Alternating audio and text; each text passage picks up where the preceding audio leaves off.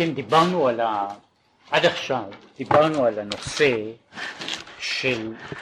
על הנושא של המאמר היה מים רבים לא יוכלו לכבות את האהבה ונהרות לא ישטפוה?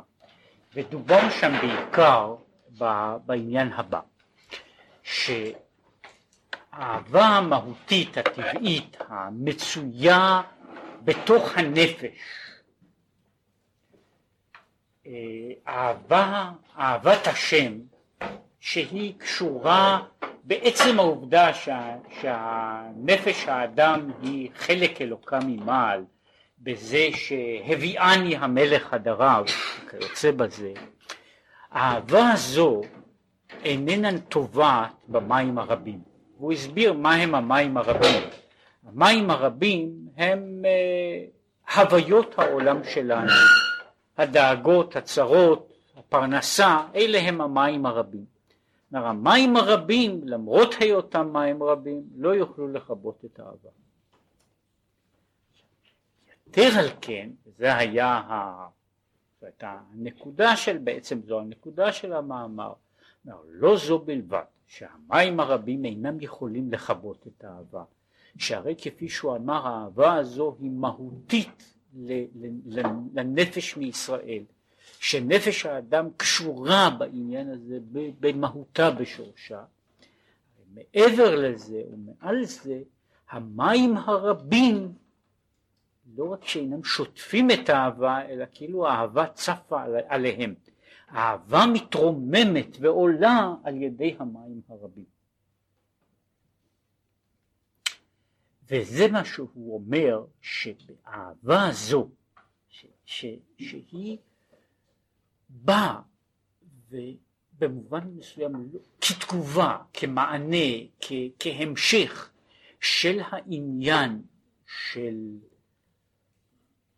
ההתמודדות עם העולם, עם העולם הגשמי, היא שייכת לה, בעצם היא המהות של תשובה. משום שההבדל בין הצדיק ובעל התשובה הוא שבעל התשובה משיך לי בחיל היתיר, בכוח גדול יותר, בעוצמה גדולה יותר. אם כן, מהצד הזה, הבחינה הזו היא שהמאבק של הנפש עם המכשולים שבאים מעצם השכנות עם הגוף, מעצם השכנות עם הנפש הבהמית, ומעל לזה ומעבר לזה מהמים הרבים. מן העולם של הטרדות ששוטף את, ה, את המציאות שלנו, המים הרבים האלו הם גורמים להתרוממות, לעלייה. וזה מה שהוא אומר, בזה גמרנו, שזהו יתרון האור הוא מתוך החושך דווקא. שהאור נעשה ונוצר ו- ו- ונברא דווקא כשהוא יוצא, האור יוצא מתוך החושך. והאהבה הזו נקראת אהבת בכל מאודיך, כמו שכתוב. עכשיו, והיינו, אומר, שעל ידי ההיפוך והחושך דווקא, שהוא בחינת נפש הבהמית, יכולים לבוא לבחינת אהבת בכל מאודיך שהיא בלי גבול ממש. כן, הוא דיבר על מה שאפשר לקרוא לזה, על המכניזם של העניין. ההתמודדות עם הגוף והנפש הבעמית מעלה את הנשמה האלוקית לדרגה גבוהה יותר ממה שהייתה בה הנשמה או מה שהנשמה יכולה להגיע אליה כאשר היא נמצאת בגן עדן ונהנית מזיו השכינה. עכשיו כאן צריך להיכנס ביתר שאת אל, ה... אל, הצד ה... אל הצד שהוא מעבר למכניזם של העניין, מכניזם, כלומר אנחנו דיברנו פה על משהו שאפשר לקרוא לו המכניזם של הריאקציה, יש פה תגובה אל מול הנפש הבהמית יש ריאקציה של הנפש האלוקית שהיא פועלת ביתר שאת שלא הייתה יכולה לפעול כשהייתה לבדה. אבל יש משהו מעבר לזה שהוא מעבר למכניזם של הדברים. והיינו לפי שבשורשה למעלה מעלה השורש הראשון הבסיסי של הנפש הבהמית הוא גבוה יותר מבחינת נפש האלוקית. כן, הנפש הבהמית בשורשה הראשון גבוהה יותר מאשר הנפש האלוקית.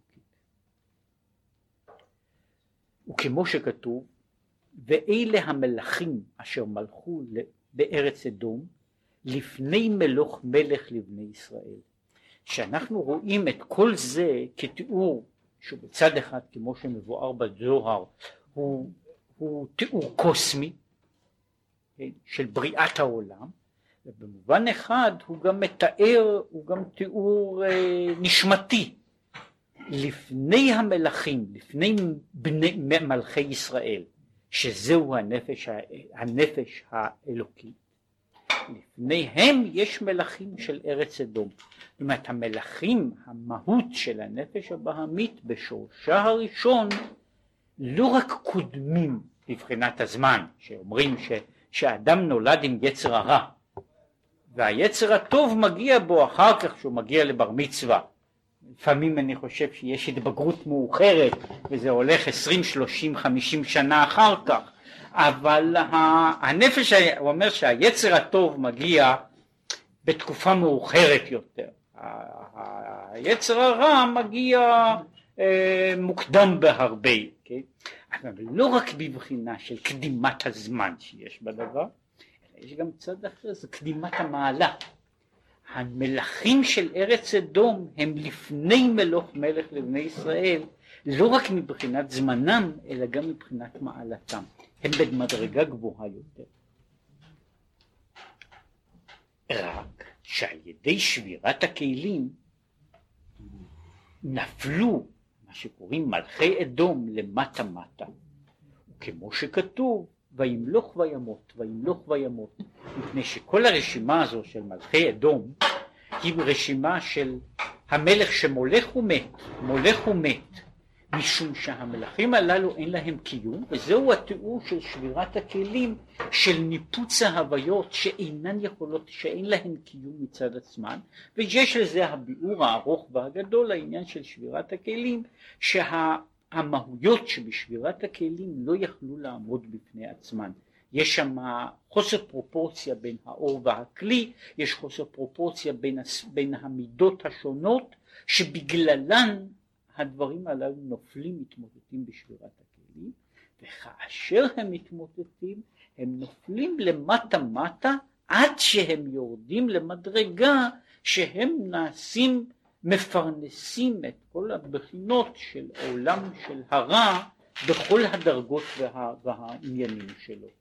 אבל שורשם הראשון, כלומר נקודת הבסיס שלהם, היא בעצם בדרגה גבוהה יותר, ובצד מסוים יש, יש פה אה, יחס שכמו שתיארו אותו כאשר חומה מתמוטטת החלקים הגבוהים ביותר של החומה נופלים רחוק יותר. ונופלים קשה יותר ונשברים יותר. החלקים הנמוכים יותר נופלים פחות ונשברים פחות.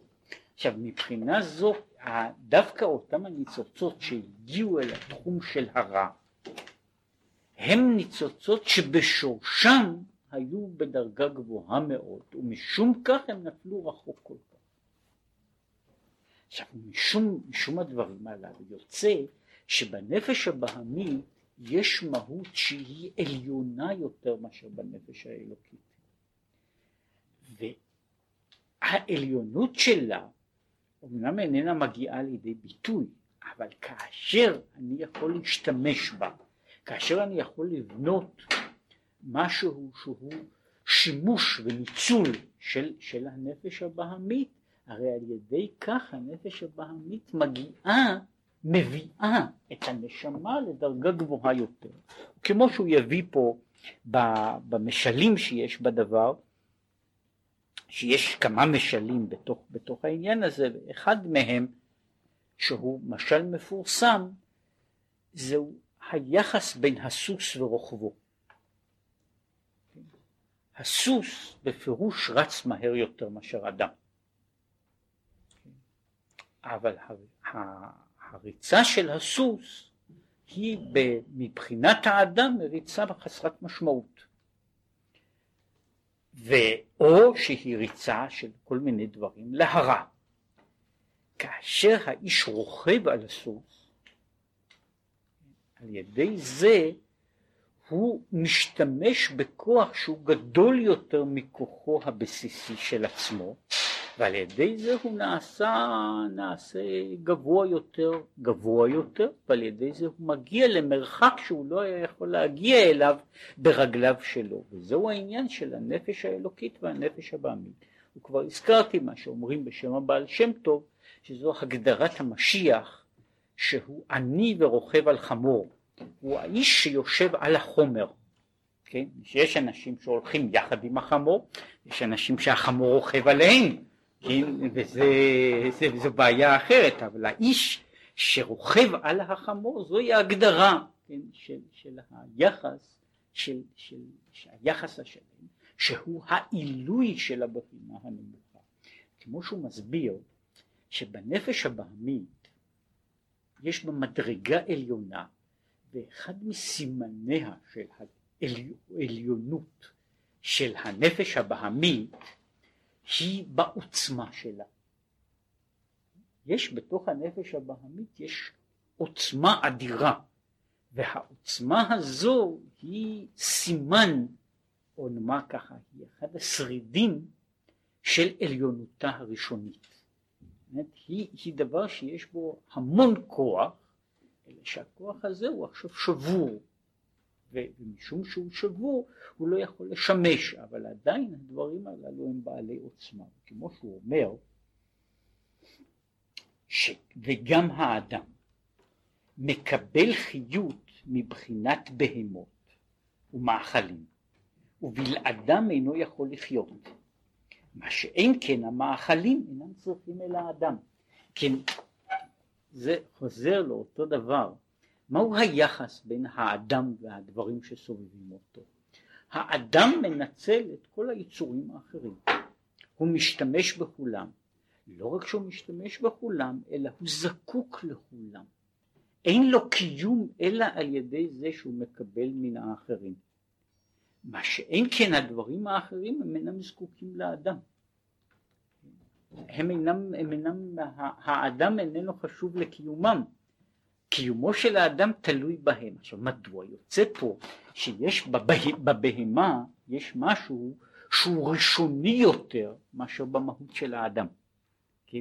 הבהמה מה, ש, מה שחז"ל אומרים ב, בלשון אחרת שעל קדימת הבריאה, כן? ש, שאומרים לו לאדם יתוש קדמך, כן? בריאת האדם היא בריאה אחרונה משום שהוא בעצם תלוי בכל הדברים שנבראו לפניו.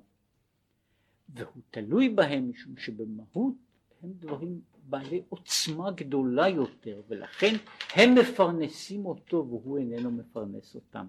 משום הכוח שבהם הם יכולים לפרנס אותו והם שוב הם החלק של אותם הדברים שנפלו בשבירת הכלים רחוק יותר או רחוק, או רחוק פחות כל זה מפני שבשורש שורשם למעלה הם גבוהים הרבה מבחינת הנשמות.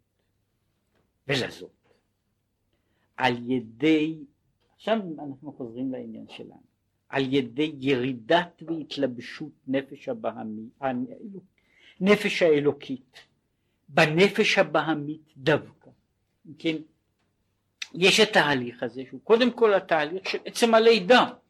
הנשמה נכנסת, אה, הנשמה האלוקית איננה יכולה לתפקד אלא בתוך התווך של, ה, של הנפש הבהמית ובתוך הגוף.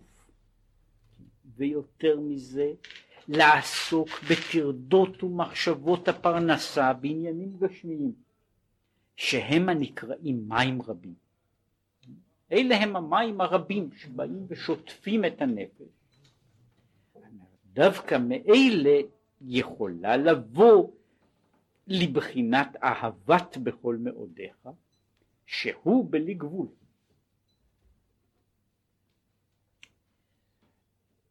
ש, שהיא מדרגה היותר גבוהה מהיותה קודם ירידתה בגוף, שהייתה רק נהנית מזיו השכינה.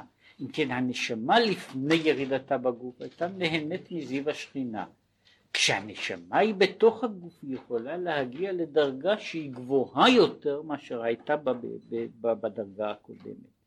והיינו, על ידי התקפיה והתהפכה חשוכה דווקא. יש עניין של התקפיה, התקפיה, התקפיה חשוכה לנהורה, התהפכה חשוכה לנהורה, התקפיה סטרה אחרא, התהפכה סטרה אחרא, על ידי כפיית הרע או בדרגה גבוהה יותר על ידי היפוך הרע, על ידי זה יש שהטוב מושל ברע, שהטוב מנצל את העוצמה של מה שיש בצד האחר, ועל ידי זה הוא מגיע לדרגה גבוהה יותר, שהוא בחינת יתרון האור שמתוך החושך, זהו האור שיוצא, שנוצר דווקא מתוך החשיכה.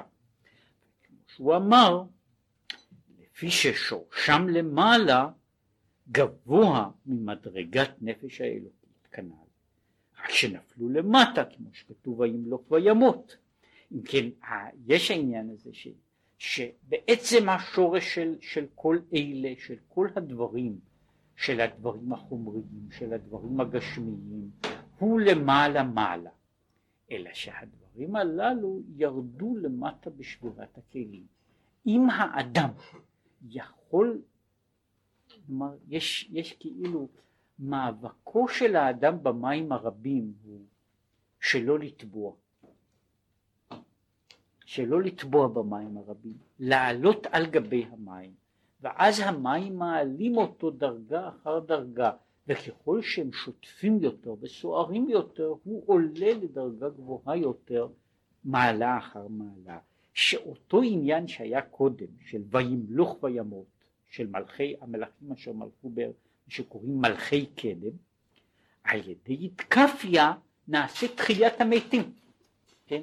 אז הוא בעצם עושה, על ידי זה שהוא משנה את המהות של הרע, הוא עושה תחיית המתים, משום שאותו כוח, אותו ניצוץ שהיה קודם טמון, קשור בתוך הרע, כאשר הוא נעשה עכשיו מה שהוא קורא לזה כיסא לטוב, כאשר הוא נעשה מכשיר לגילוי שכינה, יוצא שהמהות שלו חוזרת כמה לתחייה, משום שמה היה מותו של ניצוץ?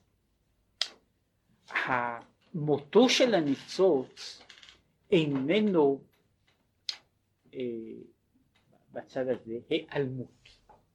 מותו של הניצוץ הוא חוסר היכולת שלו לתפקד בצורה שהוא צריך לתפקד בה.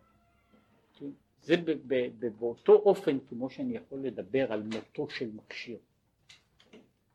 לא בעניין הזה של, של, של, של כיליון גמור, כמו שבעצם מושג המוות, אפילו לגבי הגוף הוא, הכל נשאר, חוץ מהנפש, הוא לא חי יותר, נשאר רק הגוף שלו. עכשיו הניצוץ האלוקי במובן הזה מת, זהו העניין של אמיתת המלאכים, משום שהם אינם מתפקדים, או שמתפקדים בצורה כזו שמה שהם עושים אין לו, אין לו שום ערך מצד עצמם, כן? זה, יש תיאור שהוא יותר קרוב לתיאורים ה, ה, ש, של המציאות, זאת אומרת שהם יותר קרובים ויש רשימה ארוכה של משלים שחלק מהם היו משלים דווקא לימי התשובה, בעצם מה שקורה לניצוץ האלוקי זה, אני לא יודע אם זה תיאור מדויק, אבל הייתי אומר ככה, יש טראומה ואחריה יש אמנזיה. יש, יש הטראומה זה שבירת הכלים והמסקנה של זה היא השכחה. עכשיו מה שקורה אחרי הטראומה הזו זה שהניצוץ שוכח משהו, הוא שוכח את כל מה שהיה בו והוא ממשיך לתפקד רק באופן חיצוני, אין, ואז הניצוץ הזה ממשיך לעשות איזשהו דבר ויש לו את כל העוצמה שהייתה בתוכו, הוא רק לא יודע לאן הוא הולך, מה הוא צריך לעשות, ולפעמים הוא עושה דברים שהוא לא צריך לעשות, רק מפני שהוא לא יודע מה שהוא עושה. עכשיו, מה שקורה בתהליך הזה של ההתקפיה חשוכה לנהורה, הוא בעצם שאני מזכיר לניצוץ את מהותו. אני מזכיר לו את מהותו, אני משיב לו את האישיות שלו בחזרה, זה מה שהוא קורא פה, התהליך הזה של תחיית המתים. משיב אותו בחזרה, הוא בעצמו נמצא במדרגה למעלה מעלה ממה שהיה קודם. זהו מאמר חז"ל, זהו הפירוש של מאמר חז"ל, שיפה שעה אחת בתשובה ומעשים טובים בעולם הזה מכל חיי העולם הבא. כפי שהוא מתאר, התשובה ומעשים טובים של העולם הזה הם בעצם הניצול של הכוח, של כוחות הנפש הבעמית, של הניצוצות השבורים של המים הרבים כדי לעלות למעלה, וזוהי לדרגה שכל חיי העולם הבא לא יכולים להגיע אליה.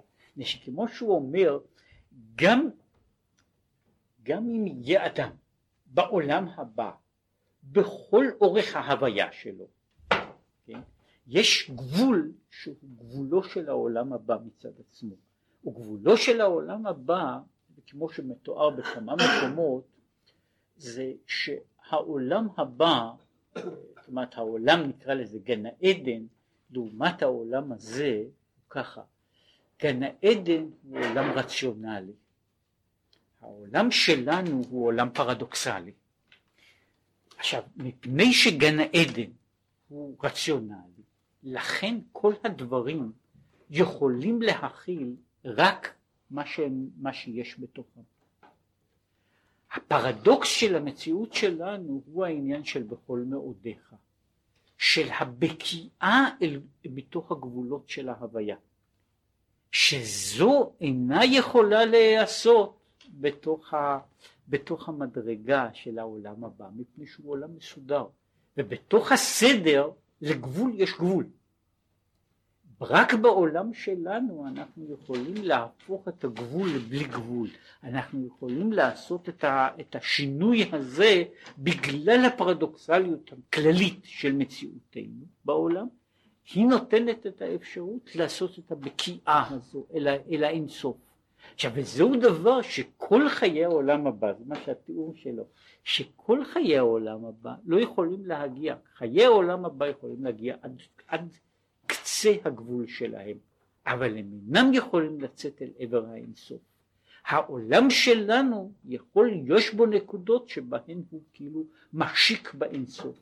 וזהו העניין שדווקא המים הרבים שהם לכאורה הסכנה והאיום הם, הם הדבר שמעלה את הדברים למעלה מעלה. ולזאת נקראו מים רבים הנ"ל כמו שהוא התחיל לכן קוראים להם מי נוח. כן? שלפי שנעשה על ידם נייחא דרוחה נעשה על ידי זה מנוחת הרוח זהו מי נוח.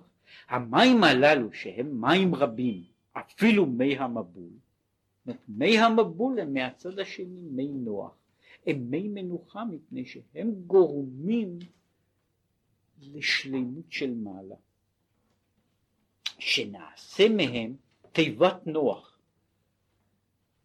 עכשיו הוא מסביר מהי תיבת נוח, שהוא בחינת תיבות התפילה. התיבה, המילה, של המילים של התפילה, תיבות התפילה זוהי תיבת נוח.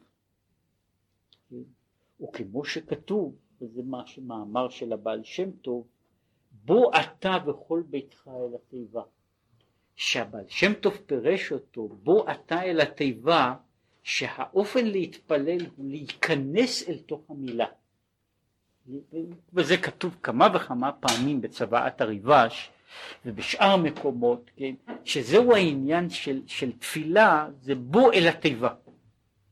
בוא אל התיבה, תיכנס בתוך המילה. עכשיו הוא אומר, וזוהי תיבת נוח, תיבת נוח, ועכשיו במובן הזה יוצא ככה, יש צד אחד שהתפילה יונקת מן, ה, מן הצרות, מן הטרדות ומן הבלבולים. האפשרות להיכנס אל התיבה היא באה דווקא מפני שיש מבול. אם לא היה מבול אני לא נכנס אל התיבה. אני נכנס אל התיבה דווקא מפני שיש מבול. המבול הזה הוא זה שדוחף אותי להיכנס אל התיבה באופן אחר ולעלות איתה למעלה, כמו שהוא אומר, וזהו.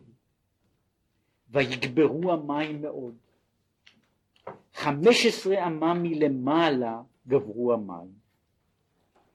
אז כאן יוצא מבול, המבול מטביע את כל המציאות. חמש עשרה אמה מעל ראשי ההרים הגבוהים. שזהו בחינת תגבורת נפש הבהמית על בחינת נפש האלוקית. בעסק הפרנסה ועניינים הגשמיים. זה מה שקורה.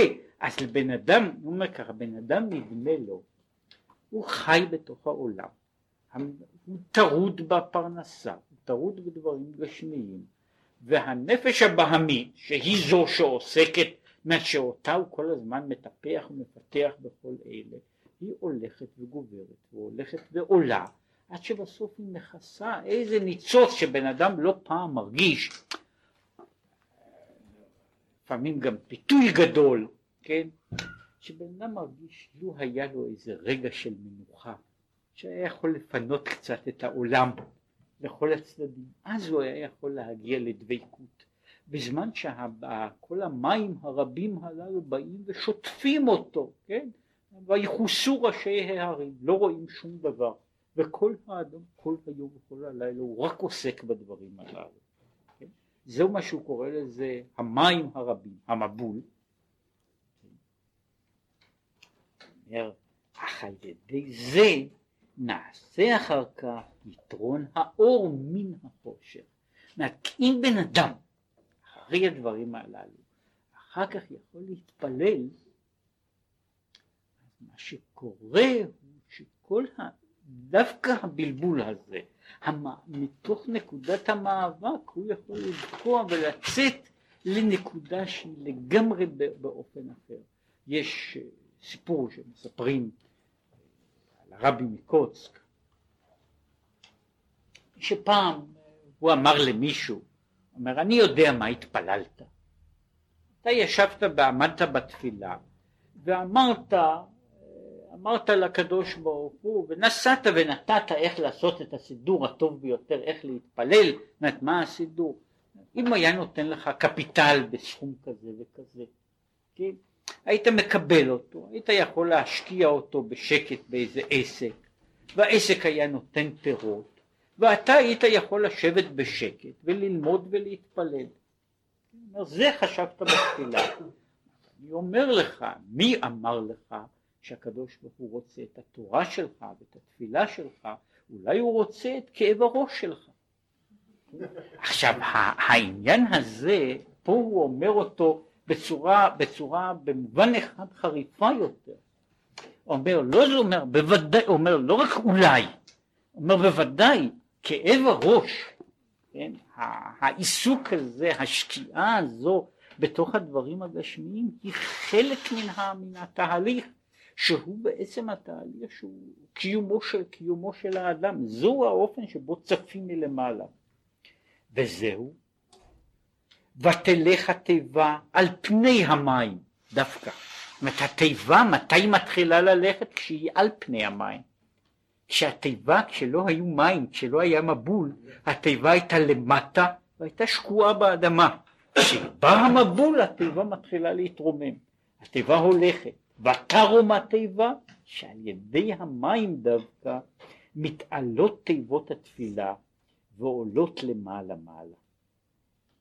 עכשיו הוא אומר דבר כללי מאוד וזהו טעות הבעלי עסקים שבדעתם שאין יכולים להתפלל כל כך כמו היושבי אוהלים. זאת אומרת בעל העסקים, האיש הטרוד בענייניו, חושב שהוא לא יכול להתפלל. הוא אומר, היה לי, הוא אומר, יש אדם יושב, חכם ויושב בישיבה, יש לו פנאי, יש לו ראש פנוי, הוא יושב בתוך הדברים האלה, הוא יכול להתפלל. הוא אומר, אני עסוק וטרוד כל הזמן, ואיך אני יכול להתפלל?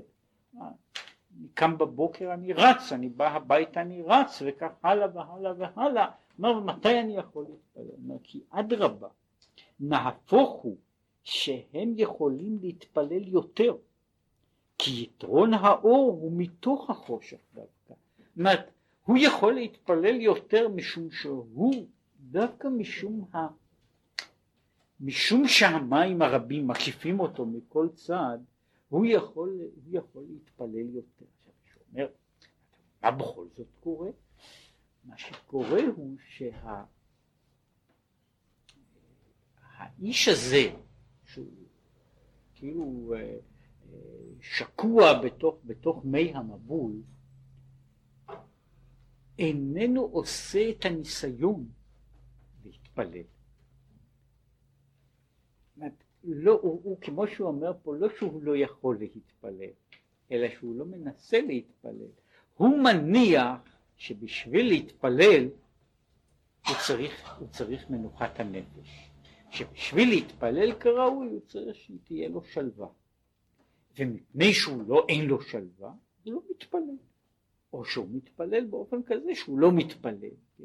בזמן שהוא אומר שזה, האמת היא בדיוק להפך, שהאיש הזה, האיש הזה, ש, שהוא נמצא, שהוא שקוע ככה בדברים, כשהוא מתפלל תפילתו היא באופן אחר, שהוא יכול להגיע בתפילה שלו לדרגות גבוהות יותר. וזהו שנקרא מי נוח נייחא דרוחה. מים מי המבול נקראים מי נוח, מי מנוחה, מנוחת הרוח. עכשיו, שהוא בחינת השבת. וכמו שכתוב, כי בו שבת מכל מלאכתו. עכשיו הוא מסביר מהו הצד של השבת שיש בעניין הזה, המי נוח, הנוח, התיבה, שבששת ימי המעשה הוא בחינת התפשטות והמשכת מלכותו יתברך למטה. ששת ימי הבריאה, כמו ששת ימי המעשה, יש להם כיוון בסיסי אחד. הכיוון הבסיסי של ששת ימי המעשה הוא מלמעלה למטה. הם התמצית של עולם המעשה הוא המעבר מלמעלה למטה. יצירה, זאת אומרת היצירה של באופן הכי מופשט היצירה של סדר בעולם כאוטי בתוך המציאות שלנו הבנייה של, של מציאות בתוך העולם הזה. כלומר אני יורד מהמדרגה של המופשט אל המדרגה אל הקונקרטי אל העולם הזה. זהו ששת ימי המעשה והוא עניין של ששת ימי הבריאה שהם המשכת המלכות בתוך העולם הזה דווקא. זאת אומרת בבריאה של הוויות גשמיות שבריאת העולם היא ההורדה של הפאר האלוקי עד לעניין הזה של הגשמי והגשמי שבגשמי, כן? מן הכלל הגדול, מה שקוראים לזה, מהיכל קודש הקודשים עד לפרטי הפרטים, כן? מפני שהתהליך של הבריאה כולל הכל, הוא כולל גם, גם את ה... גם את הבעיות העיכול של החיידקים, כן? זאת אומרת שהקדוש ברוך הוא בבריאת העולם צריך לדאוג גם לזה, שהם יוכלו לעכל את המזון שלהם, כן? זה אולי לא דבר מרומם, כן? וזה חלק מהעניין של התפשטות המלכות האלוקית למטה מטה. כמו ביום הראשון נאמר ויאמר אלוקים יהי אור. ירידה אחת, מפני שהאור הזה בכל זאת אור בעולם הזה. אחר כך יהי רקיע, תדשא הארץ דשא, עד לכל הברואים, השקצים, הרמסים, כל אלה, שאת כולם הקדוש ברוך הוא בורא ועושה, שהם כולם התגלות האור האלוקי למטה בתוך העולם הזה, שנקראים ימי המעשה. ובשבת, ובחינת שביתה ממלאכה, נייחא דרוחה, שהיא עליית העולמות למעלה כאדם השובת ונח ממלאכתו, שכאן יש העניין שכל הדברים כאילו מקבלים העלאה כלפי, כלפי מעלה, הנפש של מי שעסק והוריד את עצמו לפרטים הקטנים, לעניינים הקטנים, לעולם המעשה, משתחררת מעולם המעשה הפרטי ועוסקת בנושאים יותר גבוהים. וכמו הוא בחינת טרדת ועסק הפרנסה בעניינים גשמיים, שכל זה נקרא מים רבים. כשמתהפכים ועולים אחר כך בבחינת אלוקות על ידי התפילה הנ"ל, נקראת בחינה זו בחינת נייחא דרוחה, שהוא בחינת שבת, כנזכר לעיל. כן, אומר בזמן שאדם מוצא לו בתוך ששת ימי המעשה, בתוך המים הרבים, פינה של תפילה, הפינה הזו היא הפינה של השבת. בו הוא שובת מן המלאכה, בו הוא מחזיר את הדברים להוויה הראשונה שלהם. וכידוע שכל תפילה מששת ימי המעשה היא הערה מבחינת שבת. כמו שיש בשבוע יש שבת, כך יש בכל יום של שבת. והשבת של היום היא הזמן של התפילה. שהוא השבת של, ה, של, של, של כל יום ויום, שהתפקיד שלו כמו בשבת, אומר, כמו שאמרנו, ימי המעשה ועולם המעשה הם כיוון אחד.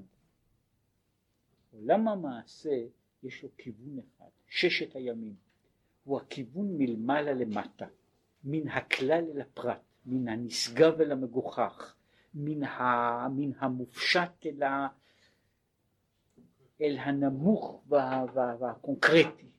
זו, זהו הקו של ימי המעשה, זהו מעשה. השבת היא שינוי הכיוון, כיוצא בו תפילה היא שינוי של הכיוון הזה, מפני שהמהות של התפילה היא שבתפילה אני משנה, מהפך את הכיוון של כל הדברים. כשם שבעולם המעשה אני הולך מן העולם הרוחני, אני יורד אל הגשם, כך בתפילה אני הולך מן העולם הגשמי אל העלייה ועלייה יותר גבוהה. מה שהוא רצה להגיד זה שיש יחס בין שני הדברים הללו. יש יחס בין, בין, בין הירידה והעלייה. אם האיש הזה ש, ש, שעושה לעצמו כאילו פינה של שבת בתוך ימות החול, הוא עושה בפינה הזו, יש לו שבת גדולה. כן. כל זה הוא שבת התא. ויש עוד בחינת שבת הילאה, שהוא מה שיהיה לעתיד, הנקרא יום שכולו שבת. יש עניין הזה של יום שכולו שבת, שהוא מפני שהשבת שלנו, לא רק השבת שבכל יום, אלא גם השבת שבשבוע, חלק מהבעיה שהיא לא יכולה להיות שבת שלמה, זה קשור בזה שאחרי שבת יש יום ראשון. וזה מפריע למנוחה של השבת. זה מפריע, זאת אומרת האפשרות של השבת, כי אומרת, לו, לו האדם היה יכול להיות בשבת, כמו שכתוב בספרים שצריך להיות, שביום שמגיע שבת צריך שיהיה בעיניו כאילו כל מלאכתו עשויה. כלומר זה לא חשוב באיזה שלב הוא השאיר את העבודה, באיזה שלב הוא השאיר את הדברים האחרים. אומר, עכשיו הכל גמור, מסוים, הכל מושלם. כן? ועכשיו הוא יכול להתפלל. כן? עכשיו, יש אנשים שיכולים לעשות את זה בשבת ולהגיע למצב של התנתקות מהטרדה של השבוע. יש אנשים שיכולים לעשות את זה בתפילה. שכאשר הוא מתפלל הוא לא יושב עדיין בתוך, בתוך המעגל של ימות החול, אלא הוא נמצא במעגל אחר, הוא עכשיו נמצא עם הקדוש ברוך הוא, הכל גמור, הכל מושלם. אבל מה? העובדה שאחרי השבת בחול היא עושה שהשבת היא שבת התאה. רק יום שכולו שבת. שאני יודע שהיום הזה הוא כל כולו שבת, הוא יכול להיות שבת שלמה. אומרת, העניין הזה זה מה שקוראים לזה מנוחה שלמה שאתה רוצה בה, כמו שנאמר בתפילה. כן? המנוחה השלמה, כן, שהיא יכולת, שוב, יש אנשים, יש אנשים שיכולים ככה להתפלל, שיכולים ככה להתפלל, שהוא יכול להתפלל שזה לא משנה מה יהיה ואיפה הוא יהיה, הוא יכול להוציא את עצמו מתוך המסגרת של, של כל טרדות המציאות והוא נמצא עכשיו, הוא עובר מן העולם הזה לעולם הבא, מן העכשיו אל הנצח ועכשיו הוא נמצא בתוך, בתוך מציאות אחרת. במציאות הזו מציאות לגמרי, לגמרי ממין אחר, יש פינה כזו שכאילו בן אדם תוחם תחום, שכאן העולם לא נכנס, כאן העולם הזה לא נכנס. זו, זו בעיה שהיא עומדת תמיד באיזושהי, במהות, בניגוד לעניין הזה של, של, של, של טבע האדם, כן, ולכן הוא אומר זה העניין של שבת יום שכולו שבת. זהו מה שהוא אומר וזהו זה ההמשך שיש בהפטרה, אשר נשבעתי מעבור מי נוח עוד על הארץ. אם מי נוח, מי המבול, הם כל כך טובים, כמו שהוא תיאר פה, כן, שמי נוח מגביהים את התיבה למעלה, אומר לשם מה צריך הקדוש ברוך הוא להישבע שלא יהיה יותר מבול. אז הוא אומר כי הנה אף שהם באו לטהר אך לא בכל זמן צריך טהרה כל כך. זאת אומרת, לא צריך טהרה גדולה כל כך. אומר, ולכן אומר, יש זמן, זאת אומרת, כאילו, השאלה היא, שהוא שואל פה, היא לגבי היום שכולו שבת. כמו לגבי ה... יש הפסקה, הבטחה שמי נוח ייפסקו, שהמבול, המים הרבים, הם לא נצחיים, שיבוא יום שאנחנו לא נצטרך להיאבק במים הרבים. אחרי שהוא דיבר את כל הדברים הטובים הללו על המים הרבים, אז מה החיסרון בזה שיש? אז הוא אומר, המים הרבים הללו, חוץ ממה, צריך להגיד שהם גם לוקחים קורבנות לא מעטים, כן? אבל מעבר לעניין הזה, הוא אומר, המים הרבים באים כדי לעשות תנופה יוצאת מן הכלל, כדי לעשות שינוי דרסטי. אבל לא בכל פעם המציאות זקוקה לשינויים כאלה. אומר למעשה, נקרא לזה, העולם שלנו מספיק לו מבול אחד למחזור אחד של קיום, כן, הוא לא צריך, הוא לא צריך עוד מבול אחד, כן, וכמעט הוא לא, הוא לא זקוק לעוד מבול טהרה אחד.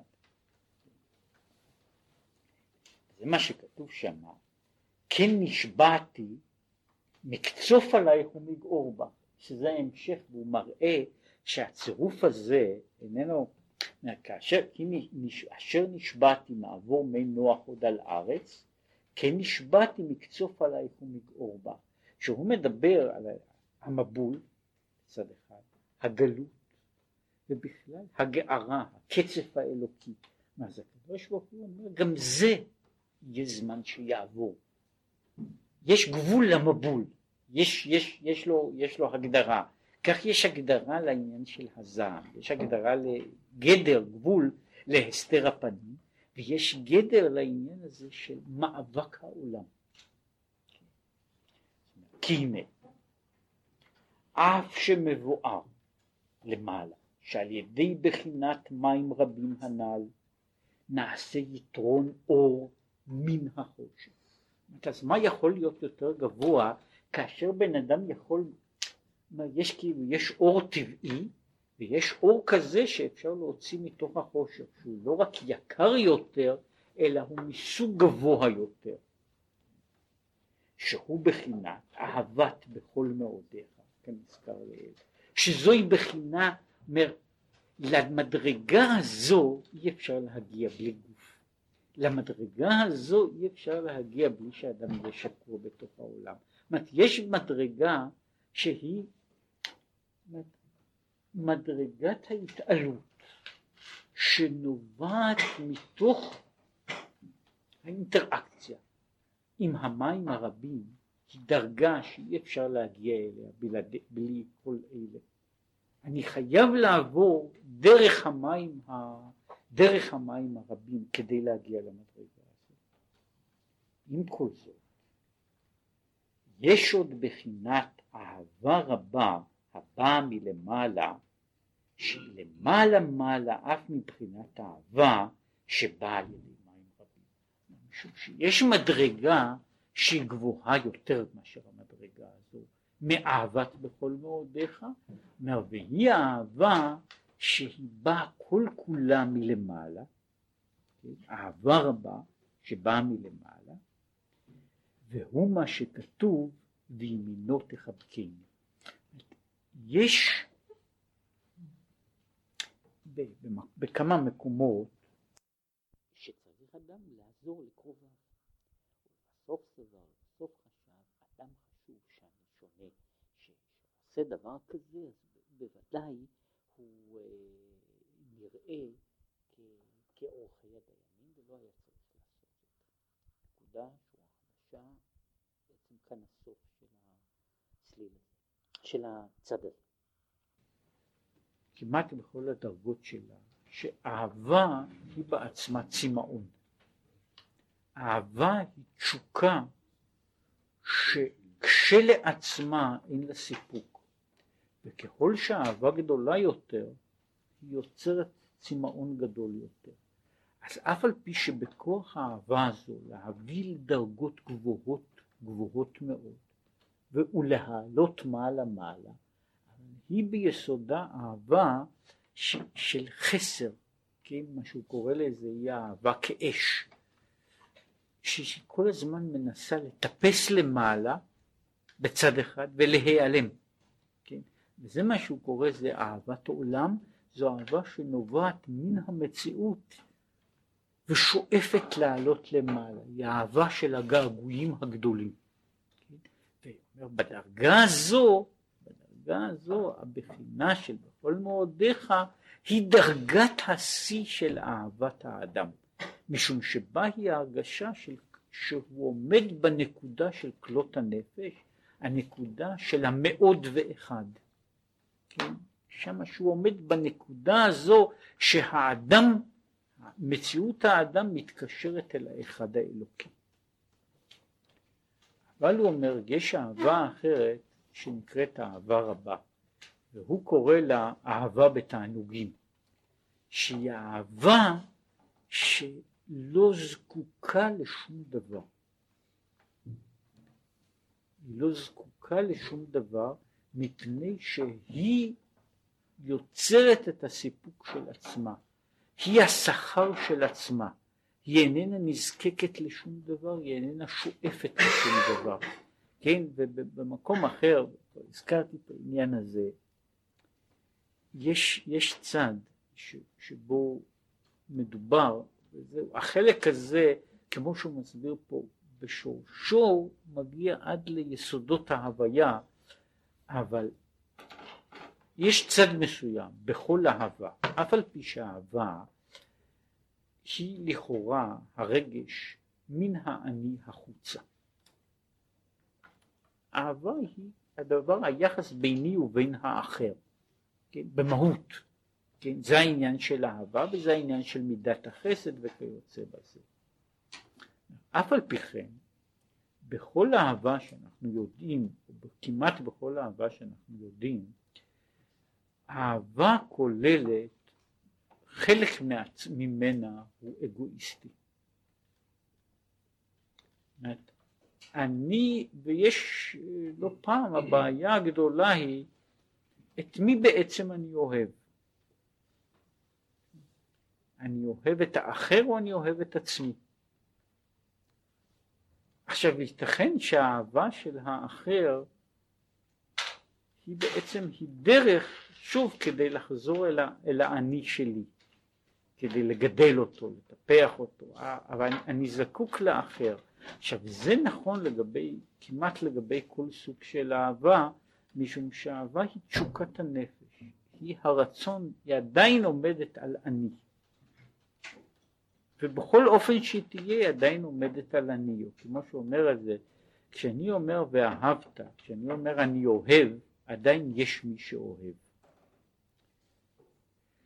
אהבה רבה היא אהבה שבה המרכז הוא, הוא לא הסובייקט אלא האובייקט.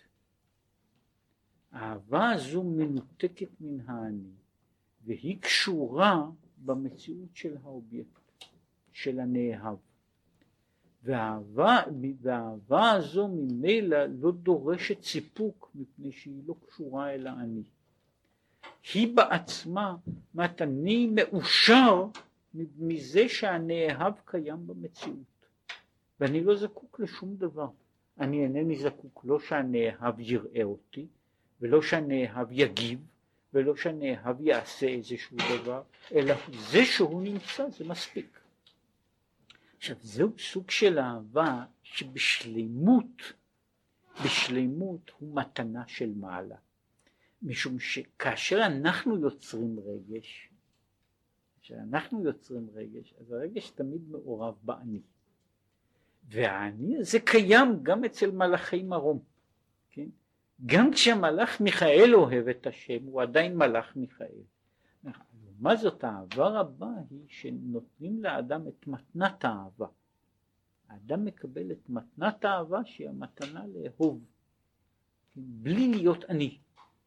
עכשיו וזוהי אומר מדרגה גבוהה יותר אפילו ממדרגת בכל מאודיך, וזוהי מדרגה שיכולה לבוא בשלמות רק כמתנה של מעלה. ובחינת אהבה זו תתגלה לעתיד.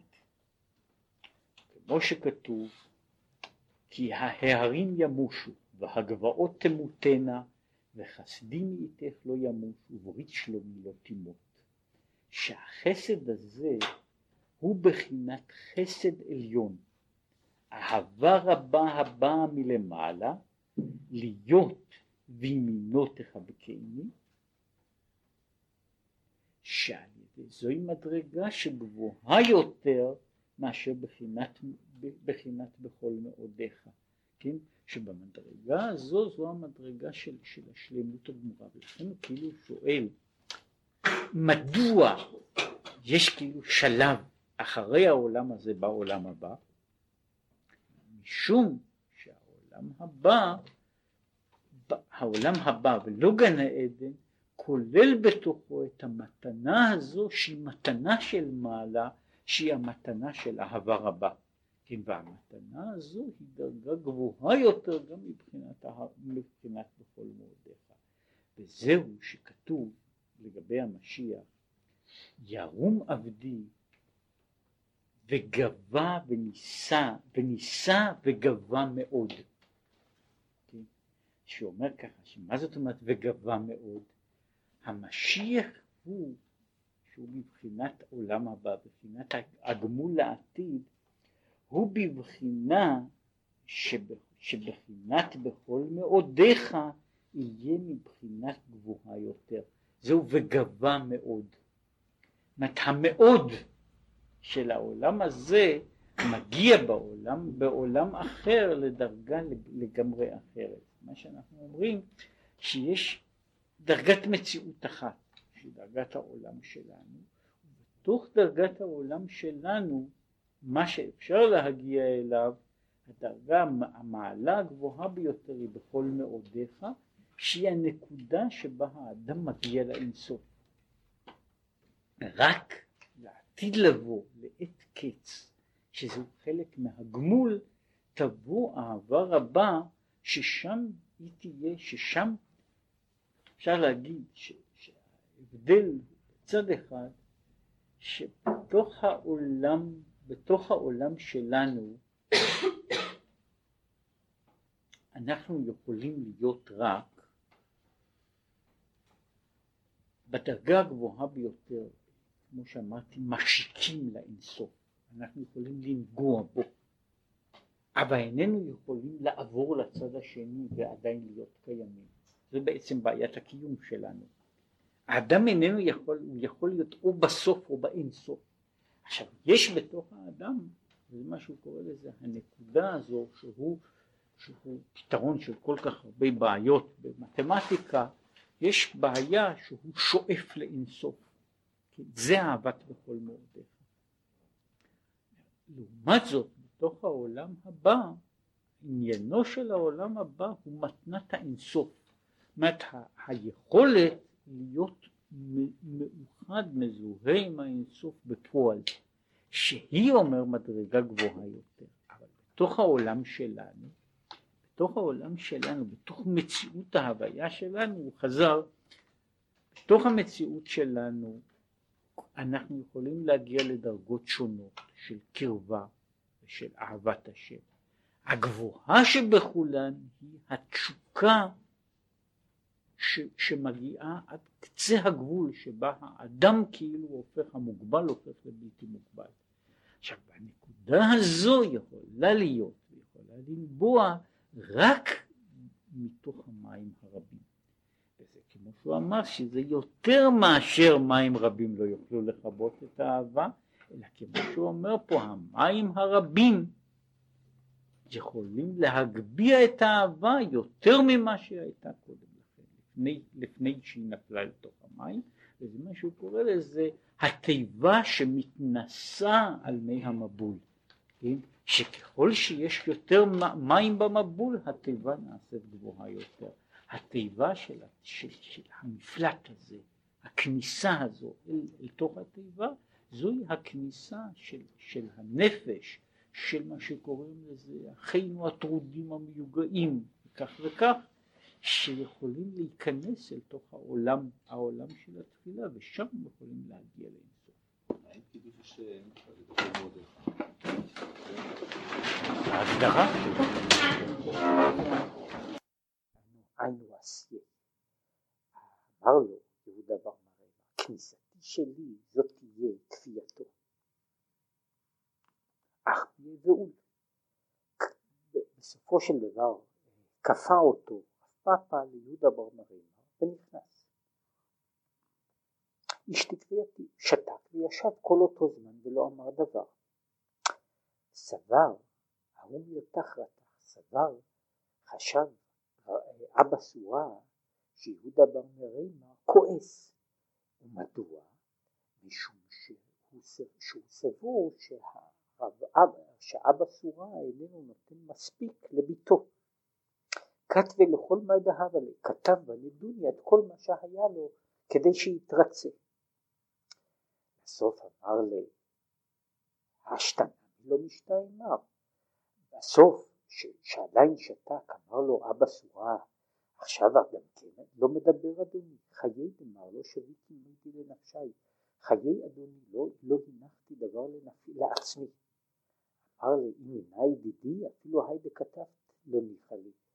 אם ממני, ממני, מדעתי שלי אתה עושה, אפילו מה שכתבת לא נוח לי. כיוון שהבין אבא סורה את הדבר, אמר להשתנה מהדר בי, עכשיו גם כן אחזור בי, כיוון שעשיתי כל זה בטעות. אמר לי, שבי נפשך הדרנה לא כאן, שתעשה את עצמך לאדם שחוזר בו, לא, לא אמרת. כיוון שעשית כך עשית אבל לא, לא, לא, לא מכוונתי ולא מרצוני היה הדבר. שורה חדשה באמיני שאל אותו רב יאיר סבא הזקן רב נחמן אישה שמכרה כתובתה לבעלה מה ש... שמכרה לבעלה את הזכות, את הסיכוי, שבסוף לא יצטרך לשלם לכתובה. האם יש לה כתובת בנים בכרי או אין לה כתובת בנים. אמר לו רבא תיבא אליך ותשאל לך שאלה ביחס למוכרת, כלומר סתם אישה שלא מכרה אלא מחלה את כתובתה לבעלה ברצונה, מה יהיה הדין ביחס לכתובת בכרי. אמר לי, אמר לו, השתא מוכרת לבעלה, עכשיו הרי מוכרת מסופק לי. אף על גב דאיכא למימר זוזי הנשוא, שאף על פי שאפשר לומר הכסף אנס אותה, דאמינן דקמחולה מאוקלה באוקלה, שאני אומר שהרי זה כמו שהיו פטיש. משום שהייתה צריכה כסף, מכרה את כתובתה, מוכלת מבעיה, ומוכלת צריכה לומר ש... שמסתבר שהיא מחלה, הכל מחלה. אמר רב, פשיטה לי, פשוט היא מוכרת כתובתה לאחרים, כלומר לא לבעלה, אלא לאיש אחר, שרוצה לקנות את הסיכוי ש, שבסוף תהיה לה כתובה. יש לה פנים מה הייתה? מה זה הנשוא? מה הטעם? הכספים אנסו אותה למכור, אבל לא, לא התכוונה לוותר על הכל. מוכלת בעלה, מוכלת כתובתה לבעלה, אין לה כתובת מה הייתה? אכולי אכילתה, מה הטעם? מחלה אותה ואיננה רוצה ש, שבעלה, איננה רוצה להפסיד לבעלה כלל. כן, שני דברים אלה היו פשוטים.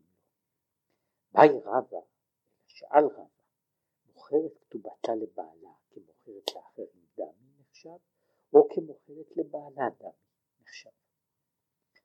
דבעיה הדר פשטה, אחר ששאל את השאלה חזר ותרץ אותה. מוכרת כתובתה לבעלה כמוכרת לאחרים נחשבת, שברור שעשתה זאת מפני דוחק כספי.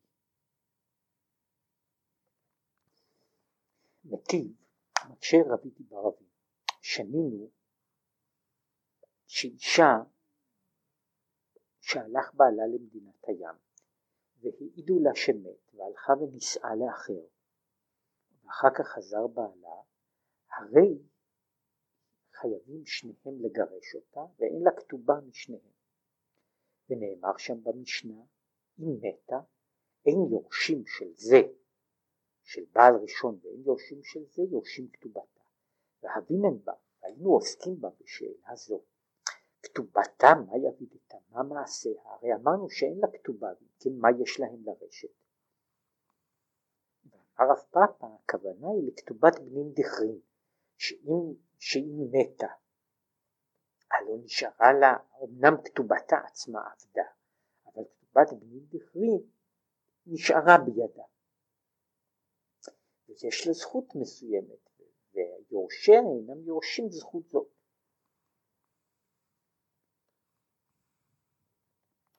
ולפי מה שאמרנו אפשר לשאול ועמי ומדוע.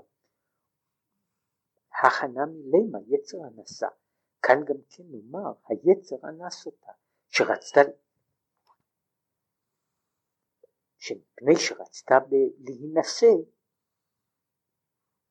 עשתה זאת. ולכן אינה מפסידה את, אה, את כתובת בנים בכי.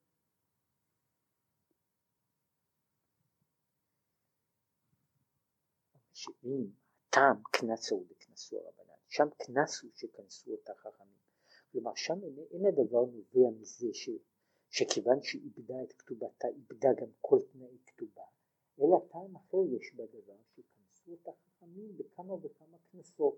אם כן אין להוכיח מכאן לדברים אחרים.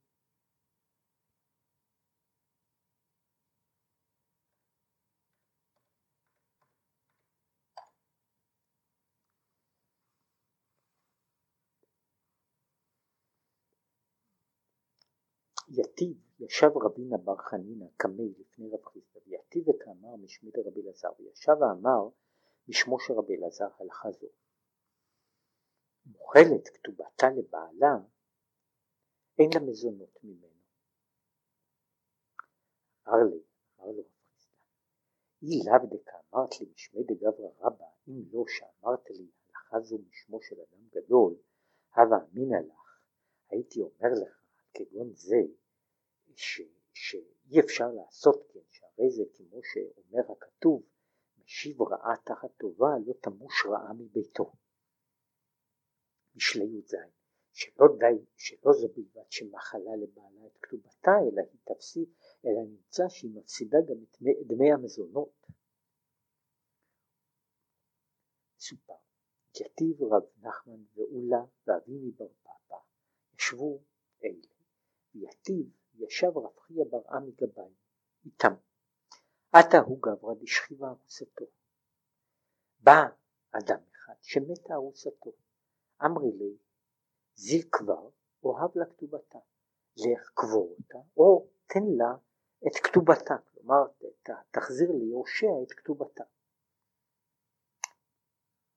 אמר לו, אמר להם רב חייא, שישב איתם, נינה הרי שנינו, אשתו ארוסה לא, אין, לא הוא אונן ולא מטמא לה אם הוא כהן, וכן היא לא אוננת ולא מטמא לו. אם מתה אינו יורשה, מת, אם מת הוא גובה כתובתה. ומעתה נדייק, טעמה דמת הוא, הטעם דווקא כשמת הוא, אולם המתה, הרי מתה היא, אלא כתובה כלל.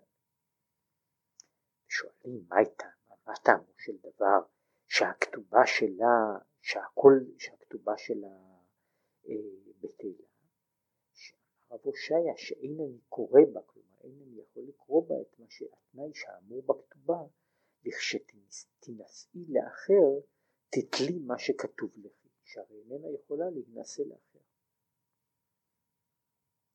מסופר כי את הרבין, כאשר בא רבין אמר בשם ריש לקיש, ארוסה שמתה אין לה כתובה. אמר להו אביי, אמר להם אביי לאלה ש... שמסרו לו הלכה זו בשמו של רבין, זילו אמרו לי, לכו ואמרו לו לרבין. דף נ"ג עמוד ב' נ"ג עמוד ב' שקילה טיבותך שדי אחזרי נטולת טובתך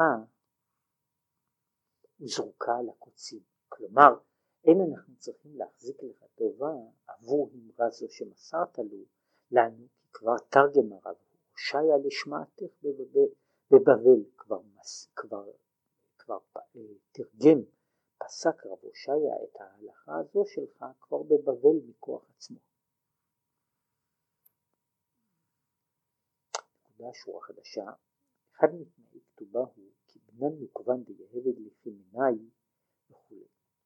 רב תני רב היה שונה שהתנאי הוא שהבנות יהיו ניזונות עד תילקחן לגוברין, עד שיינשאו לבעלים. ולוי תני ולוי היה שונה עד תיבגרן, עד שיתבגרו.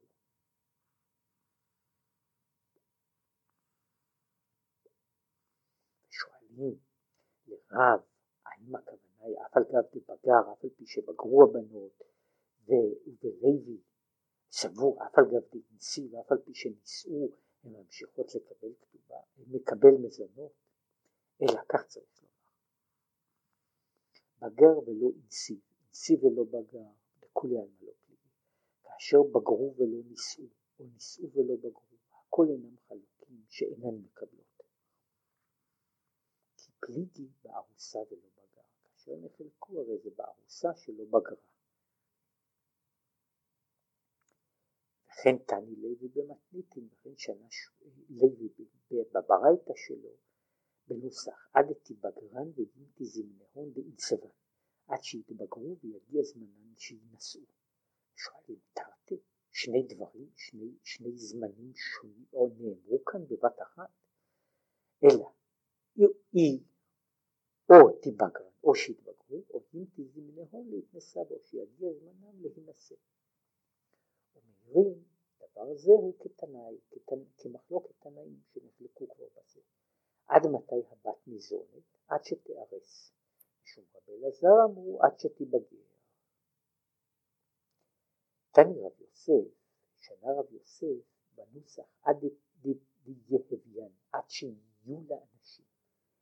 בא אלוהים, שאלה להם ללומדים, האם הוויה דארוסים, כלומר קידושים, או הוויה דנישואין. לשאלה זו לא נמצאה תשובה והושארה בתיקו, תעמוד השאלה במקומה.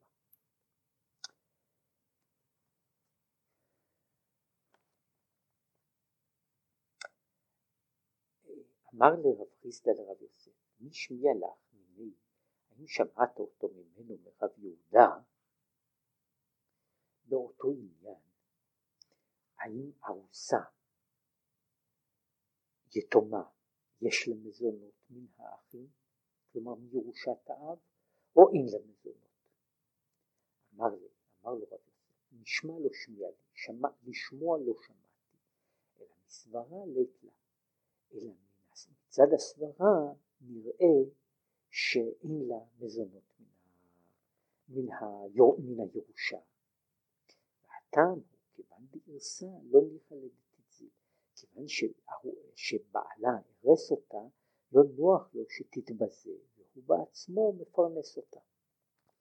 אמר לו רב חיסדא, אם נשמע לו שמיע לך, אם לא שמעת את הדבר, מסברה יתלה. מצד הסברה יש לה מזונות האחים. ומדוע? שהיא לא מקבלת מן הארוס. כיוון לא קימלי בגבה, לא שדי זוזי בכדי, כיוון שלא מוחזק לו בה, שעדיין לא נישאה ממש, איננו זורק כסף לחינם על ארוסתו. ואיכא יש אומרים שמועה זו בנוסח אחר, שכך ענה לו רב יוסף. נשמע לו שמיע לי, מסברה איתלה. אני לשמוע לא שמעתי, אבל מצד הסברה יש לה מזונות. מן, האחים, ומדוע? כיוון דלא קימלה בגבה לא שדי זוזי בכדי, כיוון שלא מוחזק לו בה, איננו זורק כסף בחינם. ועל כך אמר לי רב, רב חיסדא, אם נשמע לו שמיע לך מסברה לתלה. אם לא שמעת זאת, מצד הסברה אין. כי כיוון שארסה לא ניחא לתציל, כיוון שארס אותה, שוב לא, לא נוח לו שתתבזה בבקשת מזונות מן האחים. נקודה שורה חדשה. סימן דגברי, כלומר סימן האנשים החכמים המוזכרים בהלכה, בהלכה בדיון הבא, הוא שק זרף. והבעיות שאנחנו דנים בהן הן מענה, יבמה, שנייה, ארוסה ואנסה.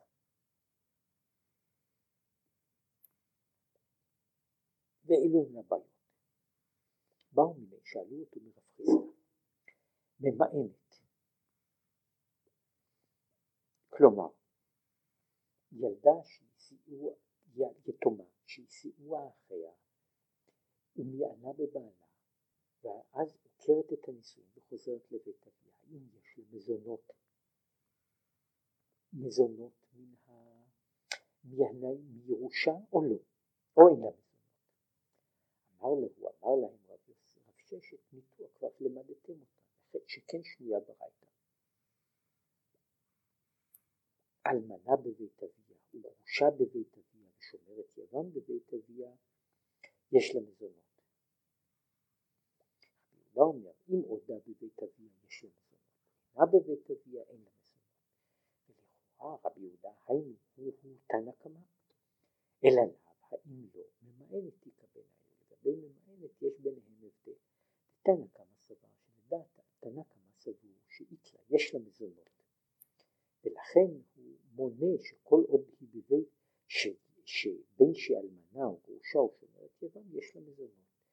ויהודה סבר ליתלה, יהודה סבור שאין לה מזונות, שכל עוד, כלומר שכל עוד בבית, בבית אביה יש לה מזונות, כיוון שנישאה פעם ויצאה מבית אביה שוב אין לה מזונות. ביי שאל ריש לקיש בת של יבמה יש לה מזונות או אין לה מזונות? ומה וצדדי השאלה? כיוון דאמר מה, כיוון שאמר החכם שכתובתה של יבמה על נכסי בעלה הראשון, כן אין לה מזונות, או דילמה, או שמא, כיוון דאילת לה מראשון, כיוון שבמקרה שאין לה מראשון, תקינו לרבנן משני, תקנו לחכמים מזונות מן השני, כן במקרה כזה יש לה מזונות, כן תיקו, תעמוד השאלה במקומה. ביי, שאל רבי אלעזר, בת שנייה, כלומר אם נשא אישה שהיא שנייה לערווה, שמפני שאסור לו לשאתה, כנסו החכמים שאין לה כתובה. האם ביתה יש לה מזונות או אין לה מזונות? סוף עמוד, סוף עמוד, סוף עמוד, דף נ"ד עמוד א', נ"ד עמוד א', צדדי השאלה, כיוון דלית לכתובה, כיוון שאין לה כתובה לאם, לית למזון, אין לה מזונות לבת. דילמה, עמד עבדה איסור, הכנסו הרבנן, או שמא אמה שעשתה איסור, כנסו החכמים שלא תקבל כתובה. היא דלא עבדה איסור, לא כנסו רבנן, היא שלא עשתה איסור, לא כנסו אותה חכמים. ונשארה השאלה בתיקו תעמוד. באי שאל רבא, בת ארוסה, כלומר, אם בא אדם על ארוסתו והוליד ממנה בת, האם יש לה מזונות או אין לה מזונות?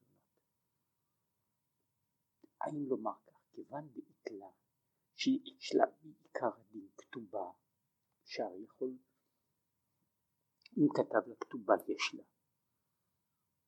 איתלה יש לה מזונות לבת, או דילמה כיוון דלא תקינו רבנן כתובה, או שמא כיוון שלא תקנו חכמים כתובה עד שעת נישואין, זו שלא, שלא נתנו לה כתובה, לית לה, אין לה מזונות.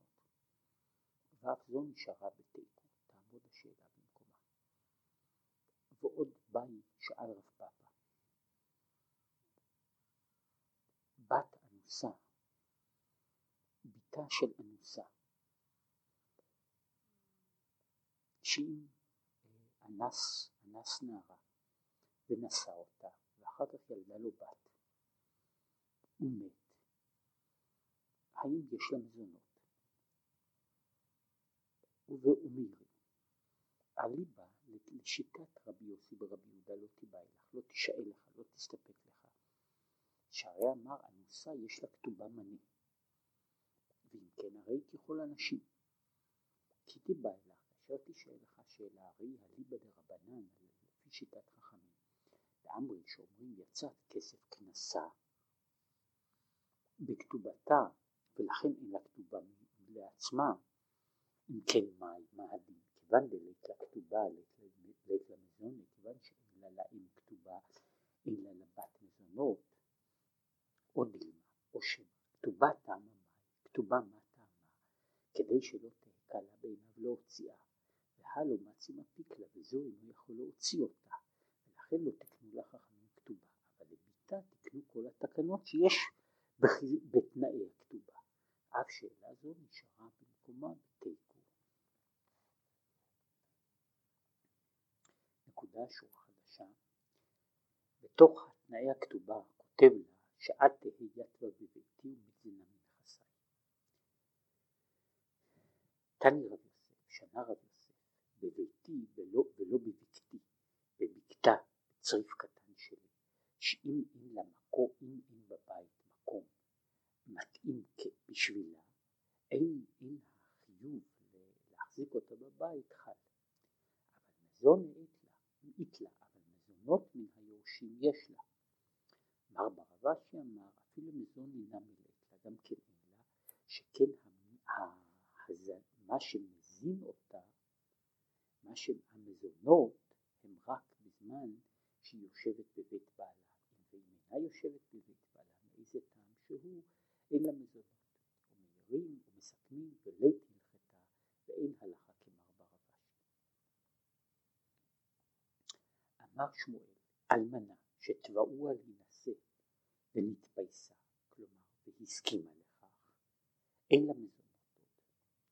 ומעירים, הרי אם לא נתפייסה אלא רק תבעוה להינשא, יש לה מזונות.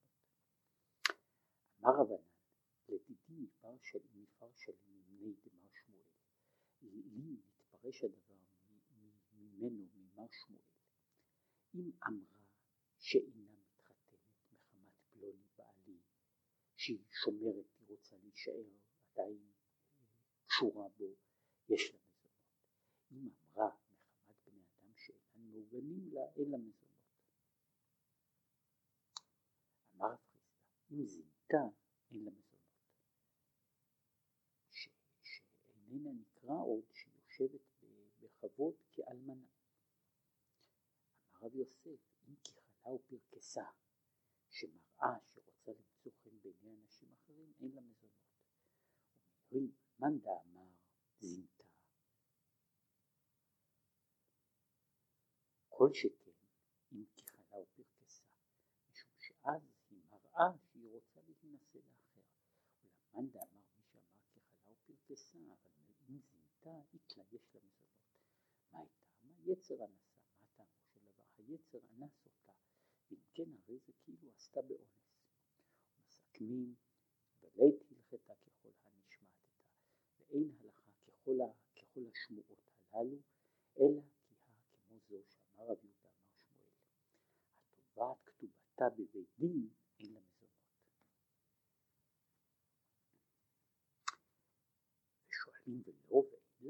לה, והתניא ברי שנויה ברייתא, מכרה כתובתה לה, או משכנה כתובתה, או עשתה כתובתה אפוטקי לאחר, אין לה מזונות.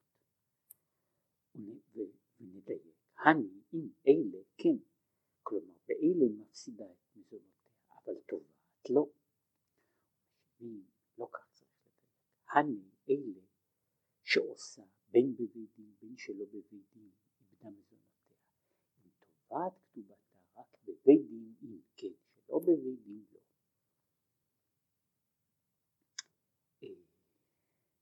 נקודה שורה חדשה וכך אנשי, היו אנשי ירושלים כותבים לאלמנה שתהא גרה בבית בעלה אה, עד ש...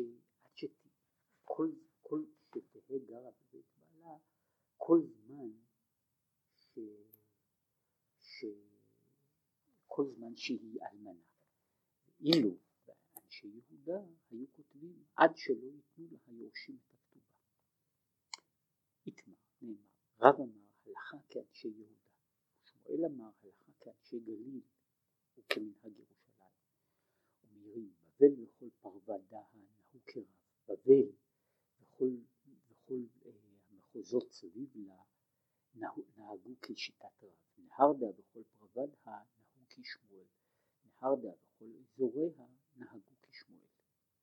מסופר, ההוא בת מחוזה דהבה לנסיבה לנהרדה, בת אישה אחת ממחוזה. בת מחוזה, שנישאה לאיש מנהרדעה. עטו לקמי דרב נחמן, באו לפני רב נחמן אה, לדון, לדון בעניין כתובתה. שמעה לכלה דבת מחוזה, היא שמעה את קולה שבת מחוזה, שהיו, שהיה מבטא במחוזה שונה במקומות אחרים. אמר לו, אמר להם, בבל וכל פרבד הנהוג כרב, בבל וכל מחוזותיה נוהגים כרב. אמרו לבעל לנהר דעה נסיבה, והרי לנהר דעה התחתנה. אמר להו, אמר להם, אי הכי נהר דעה בכל פרבד נהוג כשמואל. אם כך נהר דעה חצרותיה נהגו כשמואל. שואלים עד היכן נהר דעה? עד היכן גבולה של נהר דעה? עד היכא דסגיקה בדנהר דעה, עד המקום שמהלך בו הקו המידה של נהר דעה, שזהו האזור, האזור שנחשב לאזורה של נהר דעה. נאמר שנחלקו בעניין באלמנה.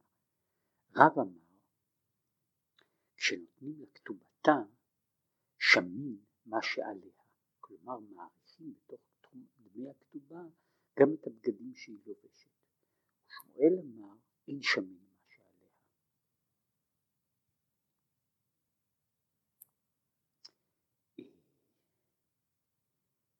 אמר אבריה ברבין וחילופה בלקית, כלומר בן אדם שכיר שגר בבית בעל הבית ובעל הבית קונה לו בגדים משלו. השאלה היא האם כאשר הוא יוצא שמים לו את הבגדים הללו שנשארו בידו ומנקים ממשכורתו או לא, ש, שבעניין זה שמואל אמר שאין, רב אמר שאין שמים ושמואל אמר ששמים. ורב כהנא מתני היה שונה, וכן בלקית, כלומר אותה שיטה היא גם בלקית, שלדעת רב שמים את הבגדים ולשמואל אין שונה. ויותר מזה מנח בסימן היה, היה עושה סימן לשיטת רב, יתמה וארמלתא שלחו פוק, יתום ואלמנה, אה, אה, הפשט והוצא. כלומר שלשיטתם לש, לשיטתו גם את הלקית וגם את האלמנה אה, כאילו דנ, דנים אותם, פושטים מהם את בגדיהם ומעריכים אותם. אמר רב נחמן, אף על גב דתנן במתניתין כבתי דשמואל, אף על פי ששנינו במשנתנו כשיטתו של שמואל, הלכתה כבתי דרב, הלכה כמותו של רב. דתנן ששנינו, אחד המקדיש נכסיו, ואחד המעריך את עצמו, ונתחייבו סכום למקדש, אין לו לא בכסות אשתו, כלומר איננו לוקח, אין לגזבר זכות לקחת לא מכסות אשתו של האיש הזה ולא בכסות בניו ולא בצבע שצבע לשמן עבורם ולא בסנדלים חדשים שלקח לשמן. ואם כן מכאן יוצא שההלכה כשמואל שהבגדים של בגדי האישה אינם נחשבים אינם נחשבים לרכושו של הבעל.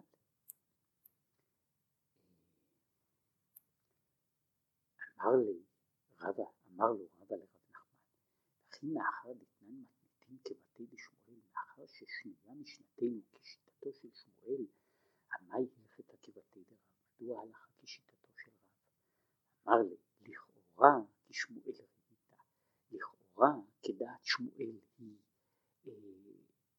הולכת. כשאתה, כלומר כשאתה קורא את המשנה באופן שטחי, כך נראית. כי מעיינת בה הלכתה כבתי דרב. כאשר אתה מעיין בה אתה רואה שהלכה כשיטתו של רב. ומדוע? מה הייתה? כי אקני לה הדעת על מי קמקמי. כאשר הקנה לה היה זה הדעת שתעמוד לפניו, ושהיא לבושה בהם כשהיא איתו. הדעת על משקלו למי פק לא, לא אקנה לה. לקחת ולצאת לא הקנה לה. כן, צריכים לומר ששיטת המשנה איננה מתנגדת לרב ואפילו מסייעת לו. נקודה. קלתא דבי בר אלישיב, הווה כתבה כתובתה מיתמי. כלתו של כלה מבית בר אלישיב הייתה תובעת כתובתה מן היתומים. הווה קממתי להו לבית דין, והייתה מביאה אותם, תובעת אותם לבית הדין. אמרי זילה לן מילתא דתיזלי אחי, מזולזל בעינינו הדבר שתלכי כך בלבושי בית. אז לבשתינו והתכסתינו לכו למעלה, הלכה לבשה והתכסתה בכל בגדיה.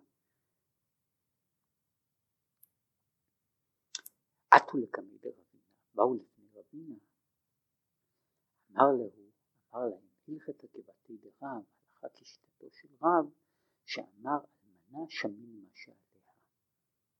ואם כן, כל מה שלבשה הוא אה, נחשב בתוך, בתוך הנדוניה של הכתובה שיש לה. מסופר, אהודה אמר לו, נדוניה לברת. אדם אחד אמר צוואתו תנו אה, נדוניה לביתי והיה אז והייתה היה סכום קצוב מסוים עבור נדוניה כזו ובינתיים זל נדוניה הוזלה הנדוניה ואפשר היה לקנות כל הדברים הרגילים בכסף פחות והייתה השאלה מה עושים בעודף הכסף האם הוא ניתן לבת משום שנתן לה כסף, או, שהוא, או שנותנים לה רק חפצים הקבועים לה. אמר רב אידי בר אבין, פורנה ליתמי, הרווח, ההפרש, הוא ליתומים, ולא, ולא לבת. לכן מסופר, אהודה אמר לו, אדם אחד אמר, אמר להם בצוואתו, סוף עמוד, סוף עמוד, סוף עמוד, דף נ"ד עמוד ב', נ"ד עמוד ארבע מאה זוז מן חמרה לברת, ארבע מאות זוז מהיין הזה תנו לבת. ובינתיים יקר חמרה, התייקר היין. הרב יוסף רב חליית, הרווח הוא ליתומים, והם מקבלים את, ה, את הסכום העודף, אף על פי שלכאורה רצה לתת לה את כל היין לשם תשלום הסכום הזה. מסופר כי קריבי דרבי יוחנן הווה לו התעתעה בלה וקרמקסד המזונה. קרובו של רבי, קרובה של רבי יוחנן הייתה להם אשת אב שהייתה מפסידה מזונות, שהייתה מרבה לאכול. עטו לקמי דרבי יוחנן, באו לפני רבי יוחנן לשאול מה עושים. אמר להו הזילו ואמרו לאבוכון ונייחד לה ערה למזונה. לכו ואמרו לאביכם שייחד לה קרקע מסוימת למזונותיה, ושממילא אה, כל מה שהוא אוכלת ינוקה מקרקע זו. עטו לקמי דריש לקיש, באו לפני ריש לקיש לדון, אמר להו, אמר להם, כל שכן שריבה למזונות, כלומר את מזונותיה הוא לשלם, אלא עוד שיעבד לה קרקע מסוימת לצורך זה. אמרו לי, אמרו לו, והרבי יוחנן לא אמר הכי, והרי רבי יוחנן לא אמר כך. אמר לו, זילו הבולה, אמר להם, לכו ותנו לה, ולא מפיקנה לכו רבי יוחנן מעונייכו, אם לא אוציא לכם את רבי יוחנן מאוזניכם, כלומר, אנהג כנגדכם בתוקף, עד שתשכחו את דברי רבי יוחנן. עטו לקמי ברבי יוחנן, באו לפני רבי יוחנן להתלונן. אמר לו, אמר להם, מה אעשה? שכנגדי, כלומר אדם כמותי חלוק עליי, ואינני יכול לומר אחרת. אמר רבי אבאו, לדידי דבר מנגד רבי יוחנן, לי נתפרש הדבר ממנו, מרבי יוחנן עצמו. אם אמר שהוא נותן לה דבר מסוים וקצב לה למזונות, כוונתו שריבה למזונות, כלומר הוא נותן לה מזונות, אלא שקצב לה שנוסף לכך גם הקצה כשטח מסוים שהוא רק לצורך זה. אם אמר במזונות, הרי קצץ למזונות, כלומר שקבע גבול שלא תיקח יותר ממה שקבע לה. סוף הפרק, סוף הפרק, סוף הפרק. פרק חמישי. אף על פי שאמרו, בתולה גובה 200 ואלמנה מנה. אם רצה להוסיף אפילו מאה מנה, יוסיף. אם נתערמלה, נתעלמנה או נתגרשה, בין מן האירוסים, בין מן הנישואים, גובה את הכל שכתב לה. אלעזר בן עזריה אומר, אם נתעלמנה מן הנישואים, או גובה את הכל, מן האירוסים, בתולה גובה 200 ואלמנה מנה, שלא כתב לה תוספת זו אלא על מנת לכונסה. רבי יהודה אומר, מצד אחר, אם רצה, כותב לבתולה שטר של 200, היא כותבת, התקבלתי ממך מנה שמוותרת על חצי מהכתובה, וכן לאלמנה כותב מנה, והיא כותבת, התקבלתי ממך 50 זוז.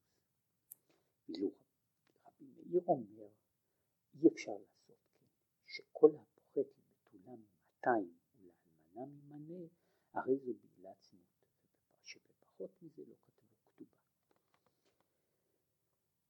נקודה, שורה חדשה גמרא. אמרו, נאמר במשנה, שאם רצה להוסיף, מוסיף. פשיטא, פשוט, אם רצה, מדוע לא יוסיף?